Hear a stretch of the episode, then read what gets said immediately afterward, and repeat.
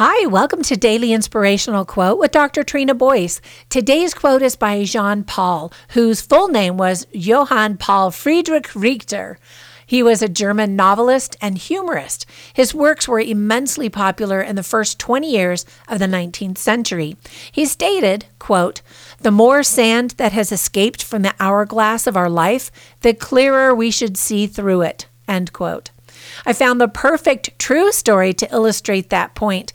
It was written by Alyssa Hacker, and she posted it on Facebook. And this is what she wrote This mama just cried in the middle of Target. We were at Target the other day waiting on Grammy and we found some toy dinosaurs. My son Owen grabbed all three kinds and were trying to pick out which one he wanted when Owen abruptly yelled, Hi! at this older man walking past us. He turned around and said, Hey, sweet boy.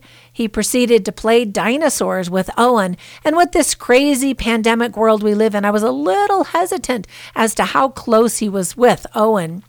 The man got his wallet and pulled out $20. He put the bill in Owen's pocket on his shirt and said, I just lost my two year old grandson last week. You take this money and buy this boy all three dinosaurs.